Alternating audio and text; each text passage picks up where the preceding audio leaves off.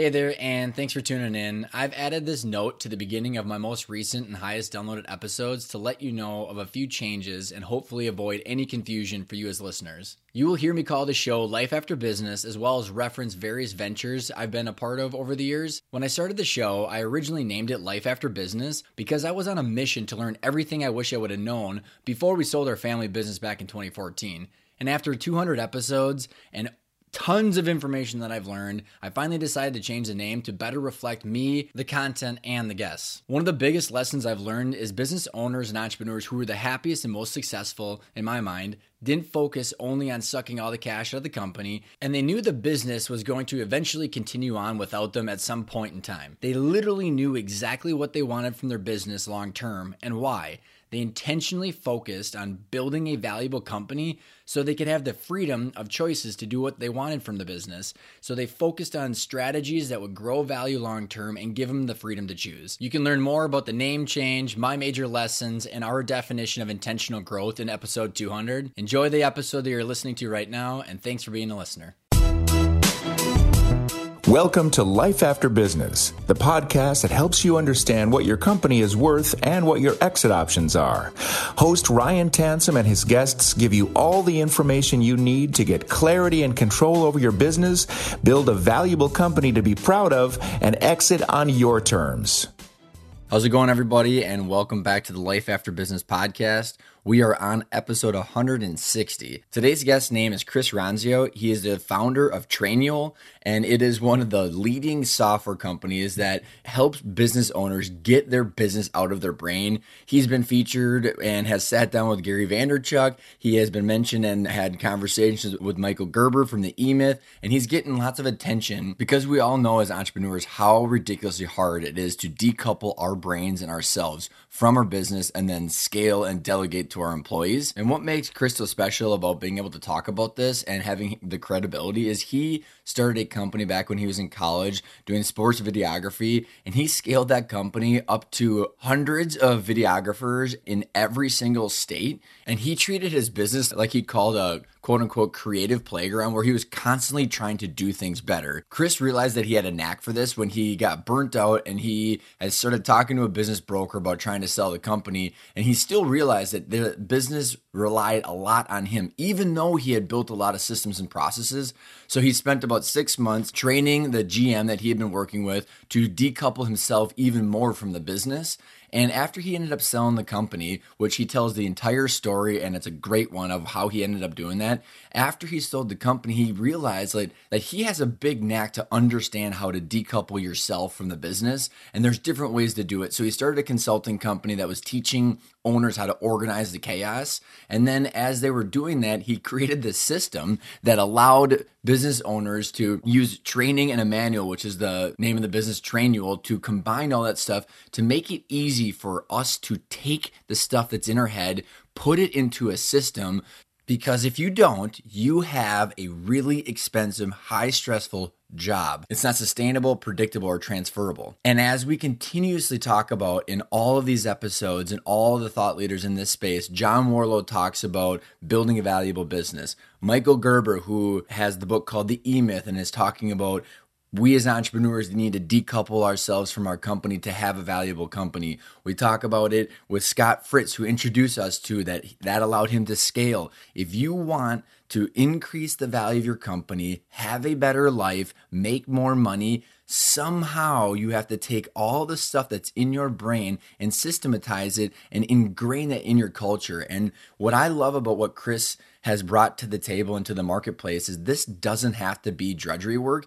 There's really cool systems that can allow you to instill this in your culture in a fun way. And his system is doing that because I think the biggest challenge that even the customers that we work with is how do you take that entrepreneur who is the lifeblood of the organization? This could be, you know, 50 employees all the way up to hundreds of employees that I see. That person has to bring their DNA and ingrain it into the culture. And this is a way to do it and the financial and emotional reward that comes with doing this work is absolutely worth every single ounce of energy. If you're interested in trying to figure out how to do that, check out what we have coming up in October in Minneapolis. It's our Growth and Exit Bootcamp.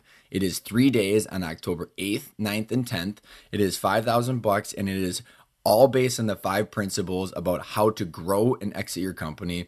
So we spend the first day understanding what are your real drivers that is making you happy regardless of whether you have the company or not. So really zoning in on that vision and what are your what are your core drivers. The second part of that day is diving into business valuations. How do you value a company? What does that mean and what does it mean to your business?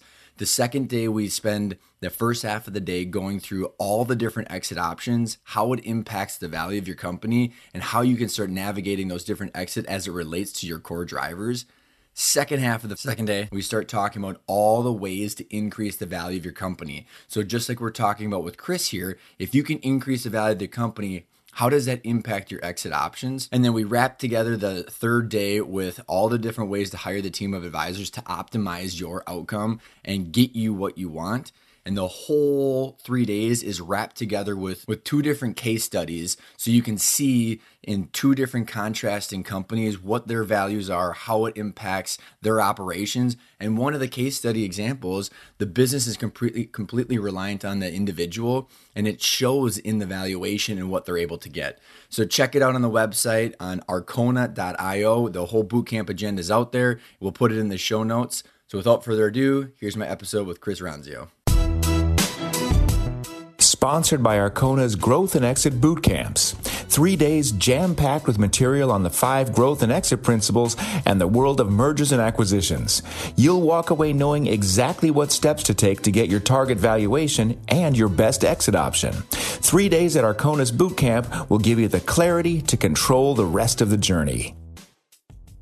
Chris, well, it's not good morning. It's actually 12 now, but how you doing today?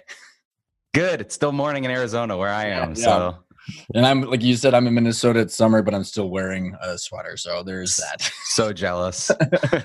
because uh, I, I actually so totally side dig- digression right off the bat. But when we used to live down there before my dad started the business, he left a calculator on the dash, and it melted the entire thing in the summer. Oh my gosh. So much. Yeah. When I first moved, so I grew up in Boston. When I first moved out here, we went to Starbucks and got just an iced coffee. And I remember the plastic cup melted over the edges. Uh, it like, it turned into like a mushroom coffee cup. yeah. And then like my son has left crayons in the car and it turns into one of those horrible wax paintings like all over the, the carpet. Right into the leather of your car. Right. yeah. So this is, it's not a, not a, it's a hostile place to live in the summer for sure. So let's get back into the, the the listeners who aren't familiar with you, what you're doing. Let, us go back and how did you become an entrepreneur? Tell us what you're doing now, and then you know, a couple of the big milestones along the way. Man, all right. So I became an entrepreneur way back. I remember I was four years old. I had an uncle that uh, asked me to wash his car, and he said he would give me four dollars to wash his car because that was the pocket change he had. He pulled out, and it was like four single dollar bills. And I remember at the time that it the four dollars was exactly how much it cost to buy a Ninja Turtle action figure, which was my sense of currency as a four year old. So, so uh, I washed his car. I got the four bucks. My mom took me to like Toys R Us at the time. I got an action figure, and the entrepreneurship career was born. So I realized, you know, you create value for someone, they pay you, you use it for the things you want, and all through childhood, that's what I was doing was like slinging wrapping paper and house cleaning services and car washing and cleaning people's patios. I had a fanny pack with like 10 business cards in it for whatever opportunity presented itself. So I was always that kind of kid growing up. My first real business uh, that I paid taxes on was a video production company. So I was 14. I started this little business with a friend where we would film the events at our high school. It was like the talent show and the soccer game, the football game. And we'd sell copies to the people that participated and the parents that came. And what I loved about that business was it was so repeatable. Like once we had a client, it was like there was a game every week or there was a show every month or, or whatever it was. So we had this kind of residual income. And it was a, a video that I, I wouldn't just sell once, like a creative video, but I could sell it tens or hundreds of times to everyone that was was at the tournament. So that was the business that I really grew up in. It was, you know, high school and then into college, started hiring freelancers off Craigslist. Oh, okay. and, and, you know, we can get super into that if you want, but that's kind of how I cut my teeth in, in business. So after school, I set up an office in Boston where I lived. I had four employees there. We were starting to get business uh, out west. We were getting requests out in California for events And so I decided to move across the country with my wife, ended up here in Arizona. And over the next few years, we built this nationwide video production company doing hundreds of events around the country. Oh we had over 300 camera operators, three offices. So it turned into this pretty logistical big operation. no and I learned so much stuff. So that was like just a big milestone was was building that, understanding that. So fast forward to now, after the video company, I set up a consulting firm to help other companies run uh, lean on systems and technology. And out of that, built Trainual, which is my current business, a business to document everything you do in your business. So that's kind of like the the abridged. Yeah, that's a pretty, pretty notes, we, and yeah, it was all zero headaches along the way, right? zero, yeah, totally stress free. So, going back to, did you end up selling the the video production company? I did. So I learned a lot about that process. And, and so it was an asset sale. And going through that, trying to transition this thing that I had built from the time I was 14 for someone else to profitably take over taught me what I wanted to do better in my next businesses. So for me, you know, our business was simple. We would show up to a live event We'd contract with the sports organization and we would give them a percentage of all of our on site sales to show up and do video and sell video. But we had hard costs. We had things like mm-hmm. the camera, the equipment, the team that we had there, production managers, the laptops to edit everything, the cables that we ran through arenas to go to the jumbotron. We had to sometimes hire union workers at certain things. So this was a you know a, an intense business. So back in 2010, the iPhone 6 came out, which was the first video, first phone to shoot in HD. and, and, I remember when that came out, we started seeing all these phones pop up in the audience, you know, filming their kids out on out on the, the floor, out on the ice, or whatever we were doing. And uh, and so I, I saw the writing on the wall there, and I knew that this production business at its current model wouldn't be around forever. So that's when I started trying to transition the business. So the first thing I did was I, I had a talk with my director of operations, and I knew that if I was going to sell this business, I couldn't be running it day to day. So through a six month process, transitioned him to being president of the company. That was a what was going on, and like, it, so did he was he aware of it or? completely so he he was even considering buying the business and so in either scenario whether we were going to sell it or he was going to take it over he needed to know how to run it so for me, that was the first step was let me get myself out of the day to day operations. Now at this time, we already had. I was going to start to interrupt because I, I, think that's a huge, and I know you got a, like a bunch of um, stuff that we can unpack uh, as far as this goes. But Chris, like so many people, that's such a hard realization that they, that happens after they take it to market. So like, how did you realize that? Like, where did that epiphany come from? And then did you kind of get freaked out that this director of operations could hold you over a barrel if he didn't get on board? So that whole situation right there, I think, is what a lot of people struggle with, and they don't know how to how to tackle it.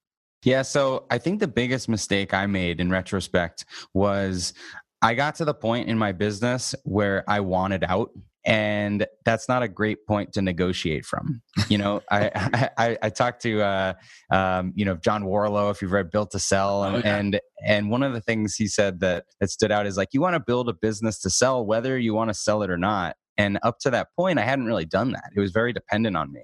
So when I when I got to this place where I just didn't want to go on to the events anymore, I didn't want to do the work anymore. I was kind of burnt out.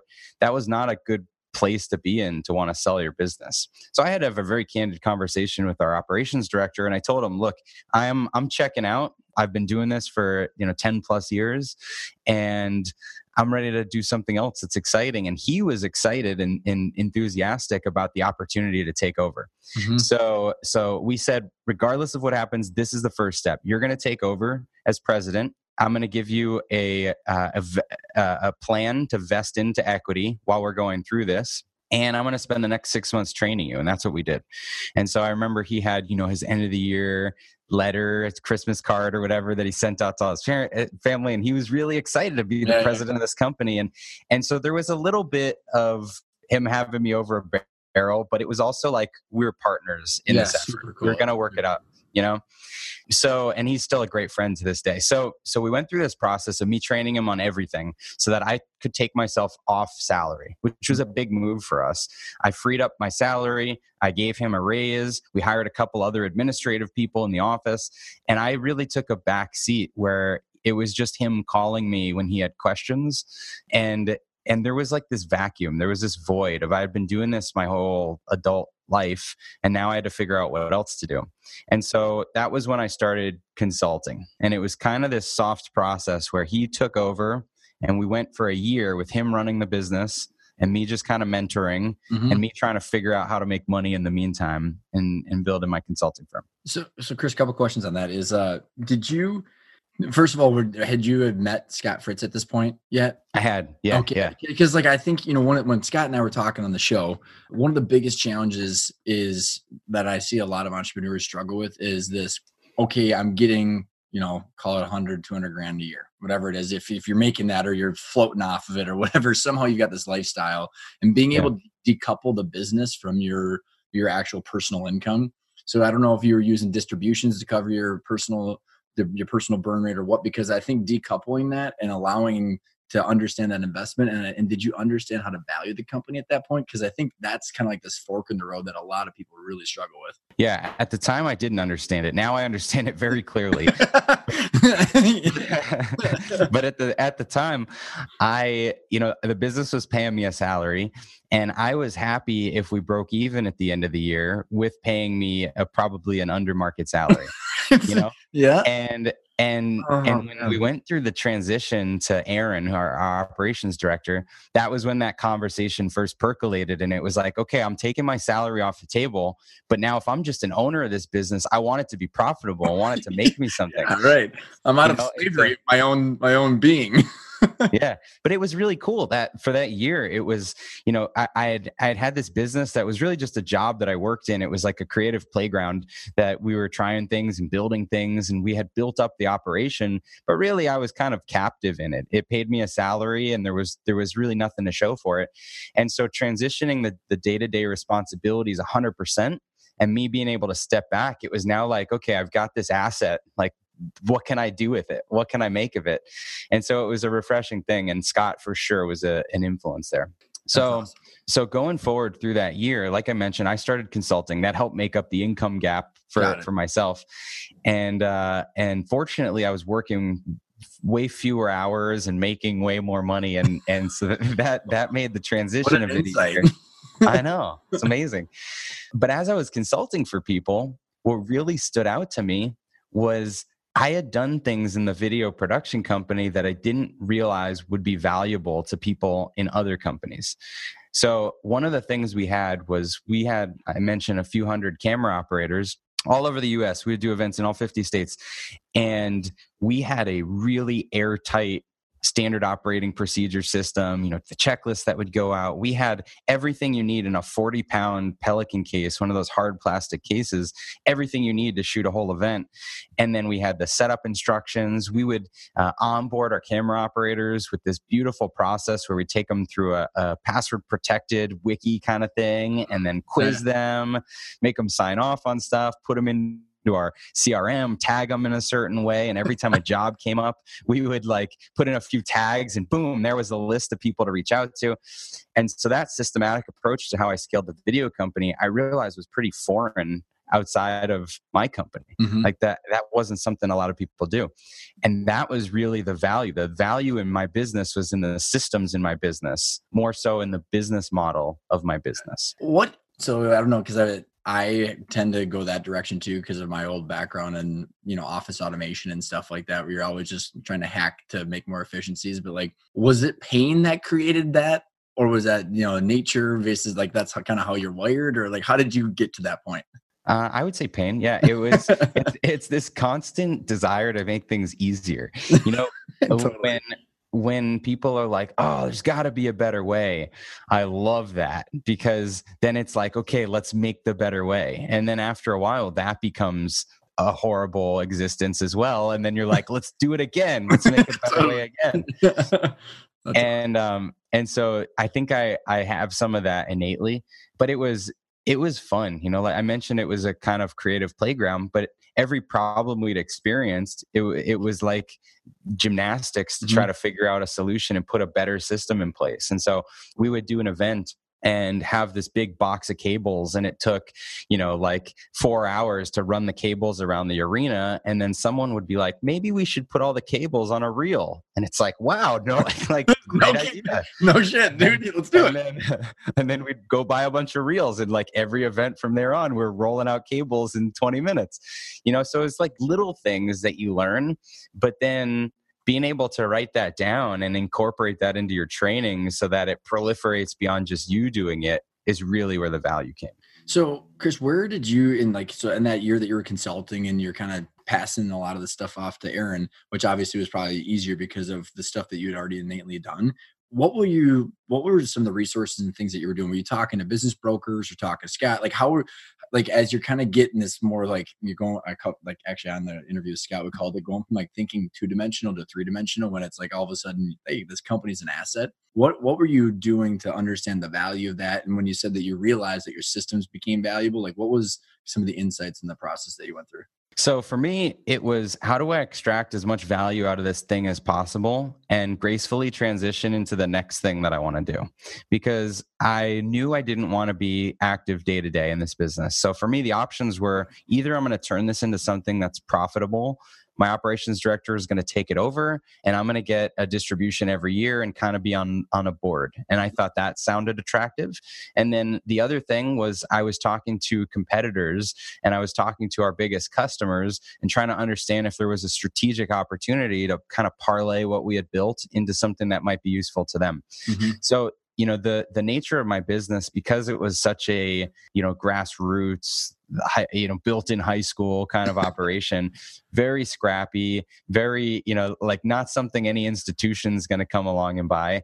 So really you're looking for another operator or you're looking for for kind of a, a big customer. Mm-hmm. and so so the way we ended up transitioning it was kind of a hybrid. So i found our our biggest customer that we bid against at all the events all the video production events we were doing had a conversation with them about taking over our contracts taking over our book of business because competitor? Uh, sorry competitor. Okay okay yeah yeah, so our biggest competitor, they they were interested in taking over all of our contracts because okay. they were probably the only other company that could fulfill a lot of our contracts.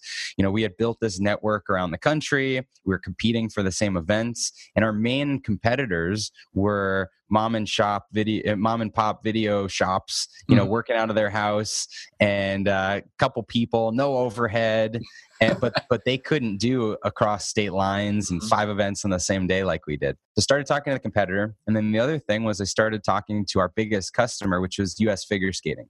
Okay. So we did all of the figure skating events from the amateur little kid events all the way up to the Olympic qualifiers, Super and cool. yeah, it was really cool. And so I I started talking to them and said. I don't think I'm going to renew our our contract, we have to talk about what, what we might do here. If we bring in a, a, comp- a, a uh, competitor, if we partner with someone, someone, if we do a joint venture. And ultimately, what happened was they wanted the IP that we had built we had built a website that was a, a fulfillment site where we'd upload all of our videos and take orders from parents that wanted those videos and then they could download them on demand. Think of it as like a private iTunes for yeah, the videos yeah, we shot. cool. So we had built this software and they wanted that software. Plus, they wanted to build their own in house operation so that rather than paying a vendor, they mm-hmm. could just in-source and and and have that. And so so it was this kind of crazy hybrid sale where all of our con- other contracts, all of our equipment, all of our lists of, of camera operators went to a competitor. And then all of our IP and the how-tos of the business uh, went to our biggest customer. Where Was the other person able to use the how-tos and stuff like that? And then just not compete with the U.S. figure skating, or it was the the the some of the systems did apply so we we gave in like our training videos and things like that but a lot of the the information for uh, us figure skating at that Just time was them. especially developed for them got yeah. it got it super cool did you use like a cpa investment banker m&a attorney or scott or who was kind of guiding you along the way advisors for sure. I've always had business coaches mastermind groups mentors. So there was a lot of that.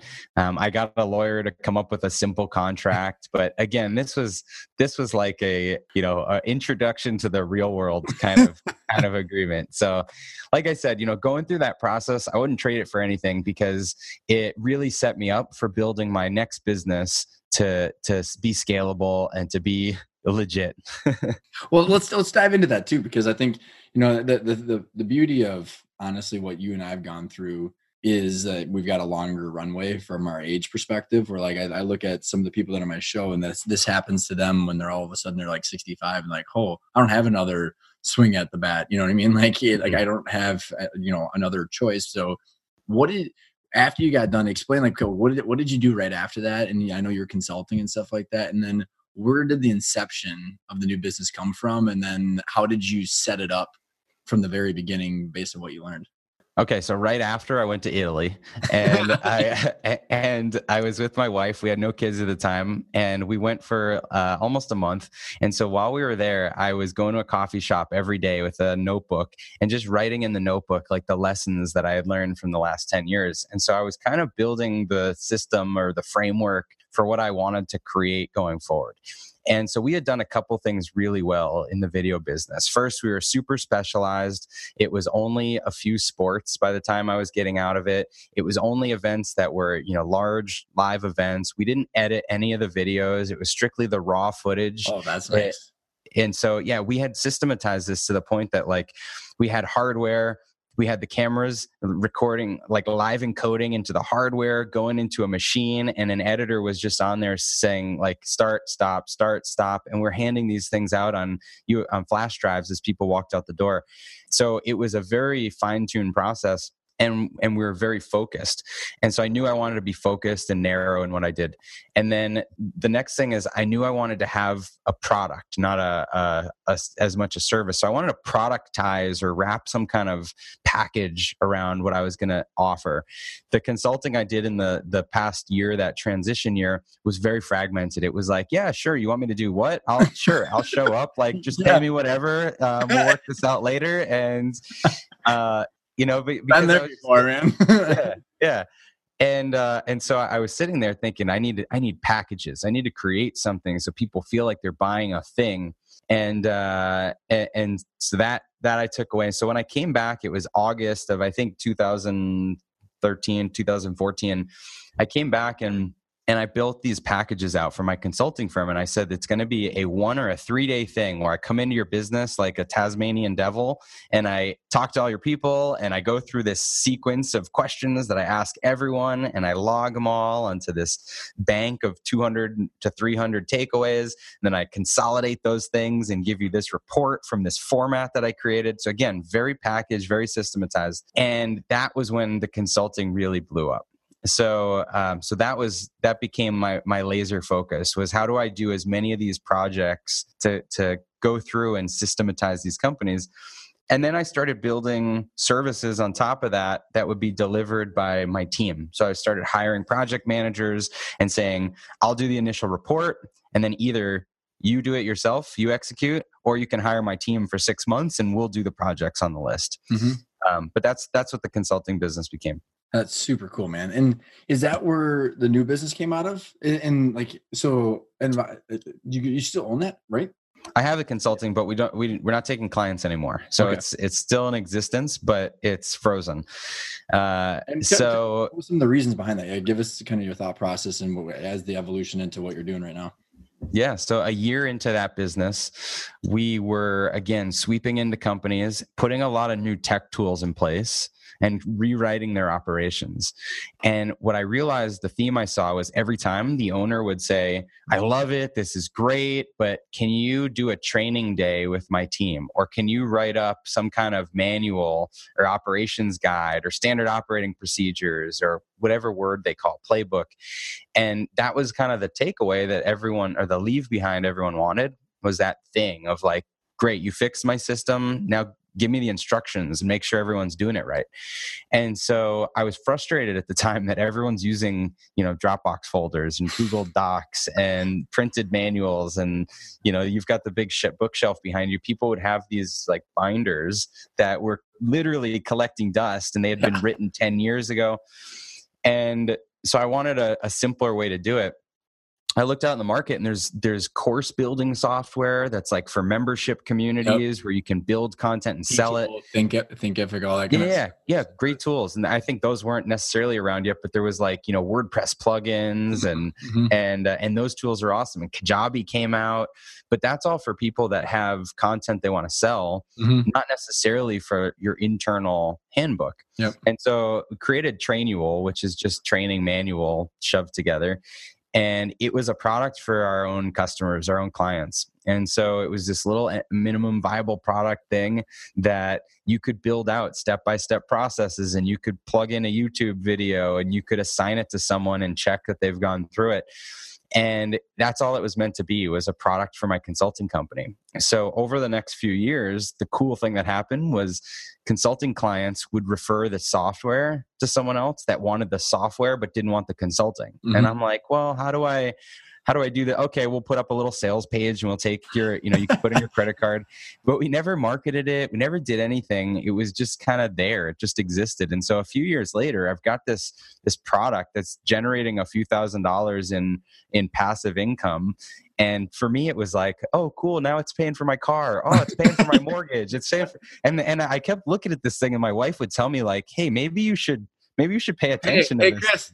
Ding ding ding. yeah so so the epiphany was 2017 um, we had just finished up a really big consulting project. We had you know we were we were running profitably so we were at maybe 80% capacity and that was kind of our break even point. And i said okay well we can go add a few more clients and fill that back up or we can just invest in in this tool all the feedback we had gotten over the years so we started rebuilding it. I had hired a new developer. I told him that would be his first project. Like, why don't you just take this? It'll be like a pet project. And over the the next few months, I got so passionate about like, oh, what if we had this? And what if we had this? And what if we put this in it? And like, this would be cool. And I realized like all the consulting I was doing, giving people that advice for their business could be flipped into marketing content to just broadly share those kind of tips and Trainual could still be the tool that delivers on the promise of my consulting firm which is to make your business easier. Mm-hmm. and so so that was really the the shift for me was i saw we could make a much bigger impact with the software than i could going client to client to client.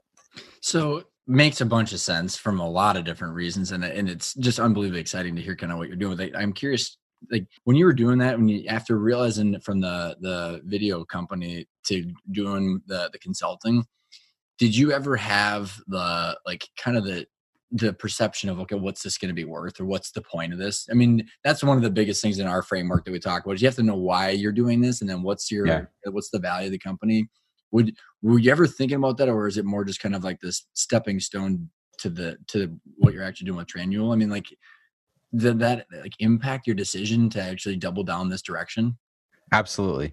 So the the first thing, you know, coming off the sale of the video company, I saw that what it was worth was kind of a multiple on the salary that I was paying myself mm-hmm. because we were sort of at that break even. And so the value is very minimal. So now going into the the um, consulting firm, I said, okay, we have to make money and profit that's not directly tied to my production, mm-hmm. but to a larger organization's production.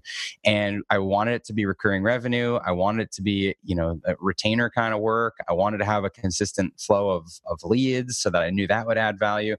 And so with the consulting firm, we started building some uh, some simple marketing things to drive leads. I created a book, 100 hacks to to um, improve your business. Um, we were shipping books out to people from LinkedIn lists that we had found, and we were getting the the lead source dialed in. And then on the um, the the operations, I started finding other consultants that had maybe sold a business before and wanted to go through the organized chaos process wanted to be licensed as a consultant in our one or three day workshops mm-hmm. and i had two of those in uh, different cities plus scott actually you know scott mm-hmm. and so so i started working with other consultants and my plan at the time was if i can build this network of consultants like i built the network of videographers then the ip of our brand and our and our model the organized chaos model would be worth a lot and then on the back end we'd have this kind of agency this fulfillment agency to help block and tackle that that other work. So I was totally in the valuation yeah, yeah, mindset going through that. So what changed that is um, as I was getting other consultants up and running, where do you think I was training them? I was running them through Trainual. And again, my wife, the little voice on my shoulder, is like, is like, hey, maybe you should look at this thing. And so, and so, uh, so that was ultimately why I shifted to Trainual and said, you know, I like the the organized chaos process, the model we have, the the questions, the framework. That is still an ex- extraordinarily powerful project, mm-hmm. but I could roll that out later in a few years with a much bigger base of a much bigger audience, and so that was why we kind of froze it. No, which makes a, a, a a bunch of sense and even from like the the sanity of making sure that you've got the infrastructure and the like tell tell me like you know as you're looking and and and really investing this much into Trainual, like what are you doing differently in the business? Did you take on investors to grow this? Are you using profits from organized chaos to create this? Like how have you kind of separated this stuff and what is the what does success look like for you down the road? So I'll, I'll share my story. I don't know if this is the best advice for your listeners, but we'll see. So coming off the consulting firm it like i said was profitable. I had built up savings. I had uh, you know it, it, was affording us the opportunity to invest in Trainual mm-hmm. and so that went on for a few months as we were pouring money into it. Then we reached a point where i decided to stop taking any new clients because i wanted all my people to start working on Trainual so we shut off the source of revenue and now we're not profitable anymore. We're starting to bleed money and tap into our debt and things like that. So over the next few months in the first year that we were in business at month nine i was about $300000 in debt that i had taken on just like you know credit personal credit oh, cards oh, and yeah. lines of credit home equity line of credit just like let's get this thing going yeah but but i knew every month as i looked at our our mrr and our arr our annual recurring revenue as i saw that increasing i was doing a rough calculation on the multiple that local investors were telling me. And i had people asking to get in. They yeah. wanted to put money in. They said let me let me give you know let me give you a, a couple hundred grand, grand yeah, yeah. yeah. and and so i would have those conversations. And then in the back of my head i know the debt i still have available to me. So i would say like all right that's great. Thank you. Like let's talk again another month or let's talk again another month. And i pushed it as far as i could um, before i needed to take any kind of capital. So then uh, December of 2018, uh, it was December 2018. I did a, a little convertible note with two friends and that gave us an infusion of cash and i did a lighter capital deal which if you've heard of them they're a like a revenue based financing for yeah i have heard of them.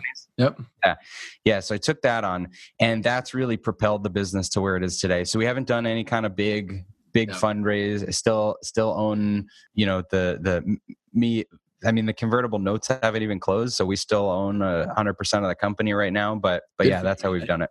Well, and and I think you know there's a there's a lot to be said about this, and you know just some random things that have come from the previous podcast or clients, and well, actually one that is very similar to this, where like you know the biggest biggest challenge of a consulting company, even a service based business, is like it's not worth that much money, right? So if you you know you either have to save like literally just like retirement or you have to reinvest into productizing your business and there's a there's a gentleman that I interviewed because we're talking about creating you know if you have a base of customers creating a software that you can then sell to those people you could technically have two different companies and like you're funding the investment of the you know of the the um business that you're building that's going to be worth what you need it to be worth right? Because otherwise yeah. you I mean you, you literally just have to keep saving money. Otherwise you know you're gonna have to have an earn out. You're gonna it's gonna take time to hand it off hand off the business or you do what you've done and you look at that and say okay well this is what the company's gonna be worth. So you you got an, an eye to why you're doing it instead of just doing it yeah. because it's a creative playground right? I mean it's both but you actually have a outcome that you're marching towards. Totally. And and so along that path, when I was consulting, uh, my friend started a company called Design Pickle, and it's a it's a graphic design company, but you know a service based company. And I helped him build the whole operations in exchange for an equity stake. Couldn't pay me my consulting fee, but I got equity in the company and watching them grow over the last few years has been remarkable. They're now almost 300 people. They Holy do uh, yeah they're they're north of 10 million in in annual revenue and watching that service based product evolve you know it's a it's a graphic design service that you pay a flat monthly subscription for really helped shape both what I did in the consulting firm with coming up with packages and then what we've done with Trainual with the subscription and, and mm-hmm. building this business. Um, but I think it's something anyone with a service can do is just how do you take your menu of, of options and slash it in half? And then how do you figure out the packages that most people need and put a fixed price on them and make mm-hmm. it something you can more easily sell? So, like, which by the way, amen like i mean i work with attorneys and cpas and stuff like that all the time and like i i think one of the biggest disservice to our economy is the billable hour model because yeah. they can't help you enough because they're scraping for dollars all the time and then the client never wants to hire them so there's there no one's ever fixing the root problem and it's neither person's fault but there's in, in like i just look at the the billable like hour model like you can only bill $2200 and if you're a nutcase you can bill 3500 but you never sleep and your life sucks and like you're right. tapped out like you're there's a total ceiling and you can't sell it so it's right. like right. You know, there's got to be a way to figure out like I think that there's a, a, model for this in legal services or even like what I'm doing is so like so complicated, but we've productized it to a certain extent. And like, yeah. You, what, is there any other cool stories you've you've heard of watched people do with your with your uh, product and how they've actually switched their business model? Yeah, I mean, you mentioned legal. I have a friend here in Phoenix that has a flat rate legal service. You know, I, I it's perfect. It's like you know, you, you can buy packages that are like, I want these five agreements, or you can buy a fixed monthly retainer where you get this much kind of time mm-hmm. available to you.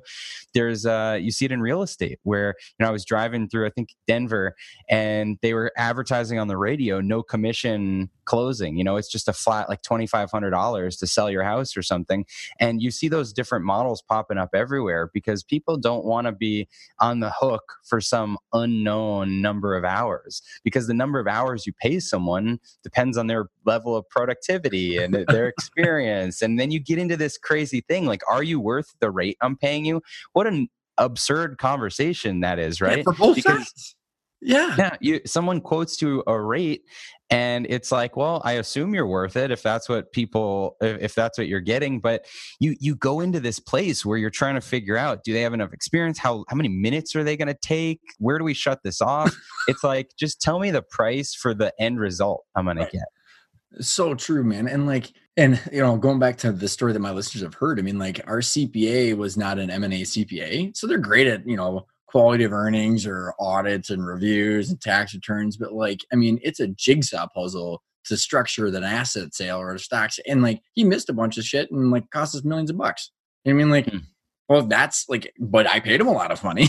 you know what I mean? Yeah. Like, so, but how do you, you can't compare or like, pri- like him versus another service provider. I mean, it's very, very difficult. How have you seen people that have you know, so in the service company, or even they're going through this kind of business model, going for, you know, t- going back to John Warrillow, he's been on the show twice and I went and got, cool. yeah. So his whole thing about, you know, cranking out logos and stuff like that from the built to sell. Yeah. Like, how have you seen people going, okay, how do I price this? How do I scale? Like, how are they using your product to be able to do some of that stuff and actually quantify that they can make money on that? Well, so Trainual companies use to kind of document what they've figured out how to do. I actually I trademarked this phrase: "Do it, document it, delegate it." And what it means is like in your business, you're f- constantly figuring things out. You're doing the work, but then you get to a point where you've done it consistently, and there is a way to do it. Mm-hmm. And maybe that's when you want to hand it off to someone. And so the the part a lot of people miss is that you've got to take the time to write it down or document it or record it or in some way capture the way you want it done so that you can hand it to someone else and expect that they know how to do it you know uh, if you just delegate without having documented then you're gonna it's a recipe for disaster. And if you if you delegate before you've figured out how to do it then you're you're all scratching your head. So if you follow this process you know you you do it consistently you document it clearly then you can delegate it confidently. Um, that's what people use trainual for. It's kind of like sweeping up the mess in the wake of your business where you're figuring things out and then you write down this is how we do this and little by little you're building a playbook and so customers that sign up you know some of them just want to work fewer hours and know and trust that things are going to be done right when they're not there some of them want to sell their business some of them have a succession plan in place whatever your motivation is you need a playbook for your business because if you don't write the thing down, then it's stuck in your head and the business can't survive without you. You're gonna love this uh, analogy, Chris. That one of my uh, friends and clients told me. Uh, if he's listening, he's a uh, his name is David. He's a mortgage guy down in uh, in Florida. He's got like 30 some employees, and he took a, a quote unquote sabbatical a year and a half ago. Well, it didn't go so well.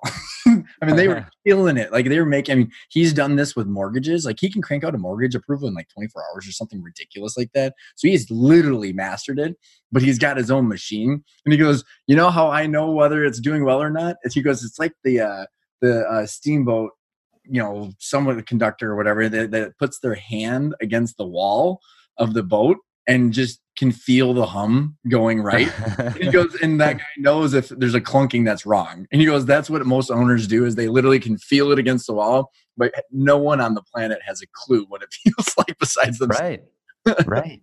And then what if you can't come in and feel the wall one day? You know, like there's there's there's nothing you can do. So anyway, that like the whole journey, that that that idea kept cycling, you know, circling around my head where you everybody wants a business that is systematized. They talk about systems and processes, and you sit down and maybe hack away at a document and send out, fire out an email to all your people, like this is the way we're doing things now.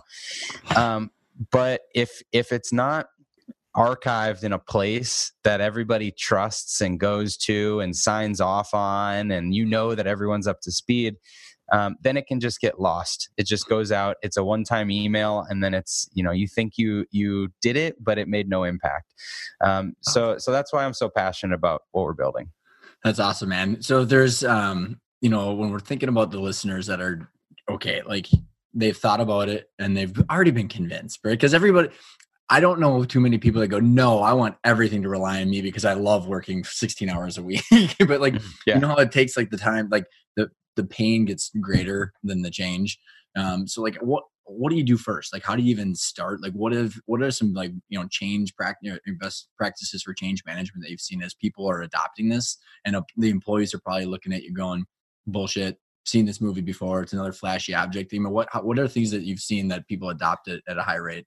All right. Well, there's two things. So the first is like, what should you document first? If you're just getting started with this and you want to build a playbook and you want people to trust you, that it's not just this like midnight escapade that you're going to forget about the next day the easiest thing to write down first is just kind of a general welcome orientation to your company.